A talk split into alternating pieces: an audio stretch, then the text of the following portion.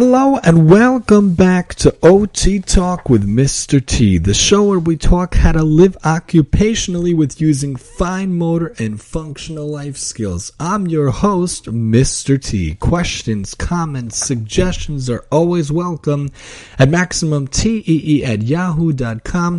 We're talking practical tools, practical help, practical tips, how to live life more occupationally, more functionally, and more independently.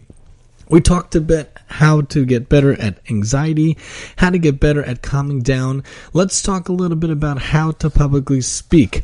I used to always like to speak, but always got very, very nervous about it and always used to get anxious when it came time to publicly speak because it's weird because I really like publicly speaking. I love talking on the podcast, my different shows that I do on the radio and the pre-recorded bits and even in front of people, but I always got so, so nervous, still get very, very nervous about it, but got a little bit better at it, thank God. But for those of you who are much better at public speaking than me, who get much less nervous than me, maybe you could teach us what to do, but we found this article on Inc.com with the help of Brent Gleeson that has some nice tips on how to combat public speaking anxiety, how to get better at publicly speaking.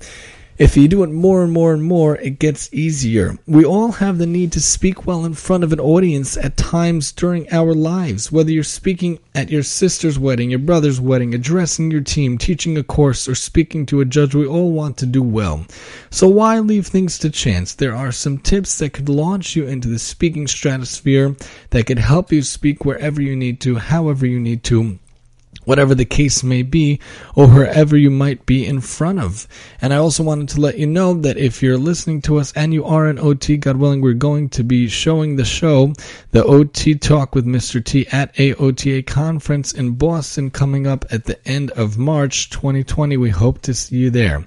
Anyway, here are some tips that will launch you into the speaking stratosphere. First of all, know your audience. If you're speaking in front of an audience, there is usually a reason. Know who you are speaking to and what they want or need to take away.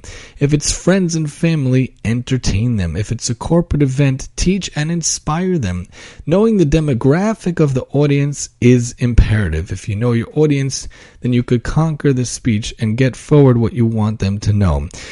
Rehearse, rehearse, rehearse. Nothing becomes muscle memory unless you practice relentlessly. If you have a big speech coming up, make time every day to practice. Prepare your goals and the content well ahead of time. It can be done while driving, exercising in the car, on a plane, anywhere. I remember taking my public speaking class in Yeshiva University when I was in college, and I loved that class. We had to do four big speeches. One of them was like informative, one of them was persuasive, one of them was like argumentative. I don't remember what it was, but there were four of them. I remember the teacher explaining that you got to rehearse in front of a mirror. And I thought it was strange at the time, but it kind of makes sense because when you're talking in public, other people are looking at you. So when you're practicing, you're not going to practice in public, right? In front of an audience to practice, no, but you could practice in front of yourself, watching yourself, seeing yourself, understanding how you sound, what it sounds like is very good. The other month I did a PD, a backpack awareness PD, I think we mentioned on the show here, and I had to rehearse it a few times. So I literally would walk, I like to walk a little bit while talking. I don't like standing still, I just can't.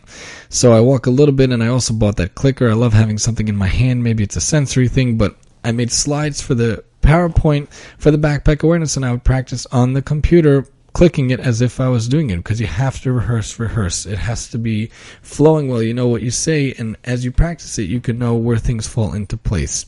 Also, practice with distractions. Once you know the content, you can add a little bit of distraction to test how well prepared you really are. Turn on the TV, rehearse while pushing your child in the swing. Anything that adds a little more challenge can help you with the public speaking bit. Also, you got to find a style that works for you. Different events will often require a different approach or style. Sometimes reading a prepared speech is fine, but know it backward and forward so you're not staring down at the pages the whole time you know, if you're speaking and you're looking down the whole time, nobody's going to enjoy it. But if you're speaking and you look up and you look down, it's better. But really, if you know most of the speech and just look down to catch your place, that's really the best. If you know it backward and forward, really the best. I like to sometimes use notes. Also, not that I speak every day and not that I speak every other week, but when it happens here and there throughout the year, I like to use notes. This way you can springboard off of the notes and just keep yourself in a general direction. Others prepare to be 100% scripted and memorized. If that's your style, memorize the comments, so, the content so well that you can go off script in, if needed. And so you don't sound like you're reciting a poem. Use the proper approach for the appropriate event. Whatever you do, practice, practice, practice. Also, if you know the environment, know the venue where you'll be speaking, get there well ahead of time. Walk the room, walk the stage, get a feel for the vibe of the environment so you're more comfortable when it's go time. I always found it interesting. TED Talks. I always felt like I wanted to do a TED Talk because, you know, when you see the environment, you see the, the audience, you see the people there, you see that it's like lit in a certain way that only the people on the stage can see that you could know. Get a feel for the vibe of the environment so you're more comfortable when it's go time. When you know the environment, you know where you're speaking, you know where you are, you feel the room, you feel the energy, you feel the layout, then you have more of an ability to know how it will go and to speak well in the public. When I did the backpack awareness, I went a little early to the library where we had it in the school Felt the room a little bit, set everything up. Of course, Murphy's Law wasn't going so well, as usual, but I was able to feel the environment before the parents showed up. So it's good to know the environment. Also, test all equipment. Again, what happened at the awareness PD for the backpack equipment didn't go so well. Nothing stinks more than last minute technical difficulties, as I could personally attest that happened at the PD. Avoid adding even more stress by testing any and all equipment and audio visual functions ahead of time and have backups. You know, if you're going to go present, take with you a clicker. If you don't have a clicker, take a flash drive. If you don't have a flash drive, email yourself the file. This way you have it if you're doing a PowerPoint, for example. Have everything with you and have the backup as needed. Practice in front of a mirror, just like we talked about before. Practicing in front of a mirror is a good way to learn the proper amount of body motion hand usage, and facial expressions. Extra reasons to do it in front of a mirror, like we talked about in the college class. Take every opportunity to speak. The only way to get better at anything is to do it all the time.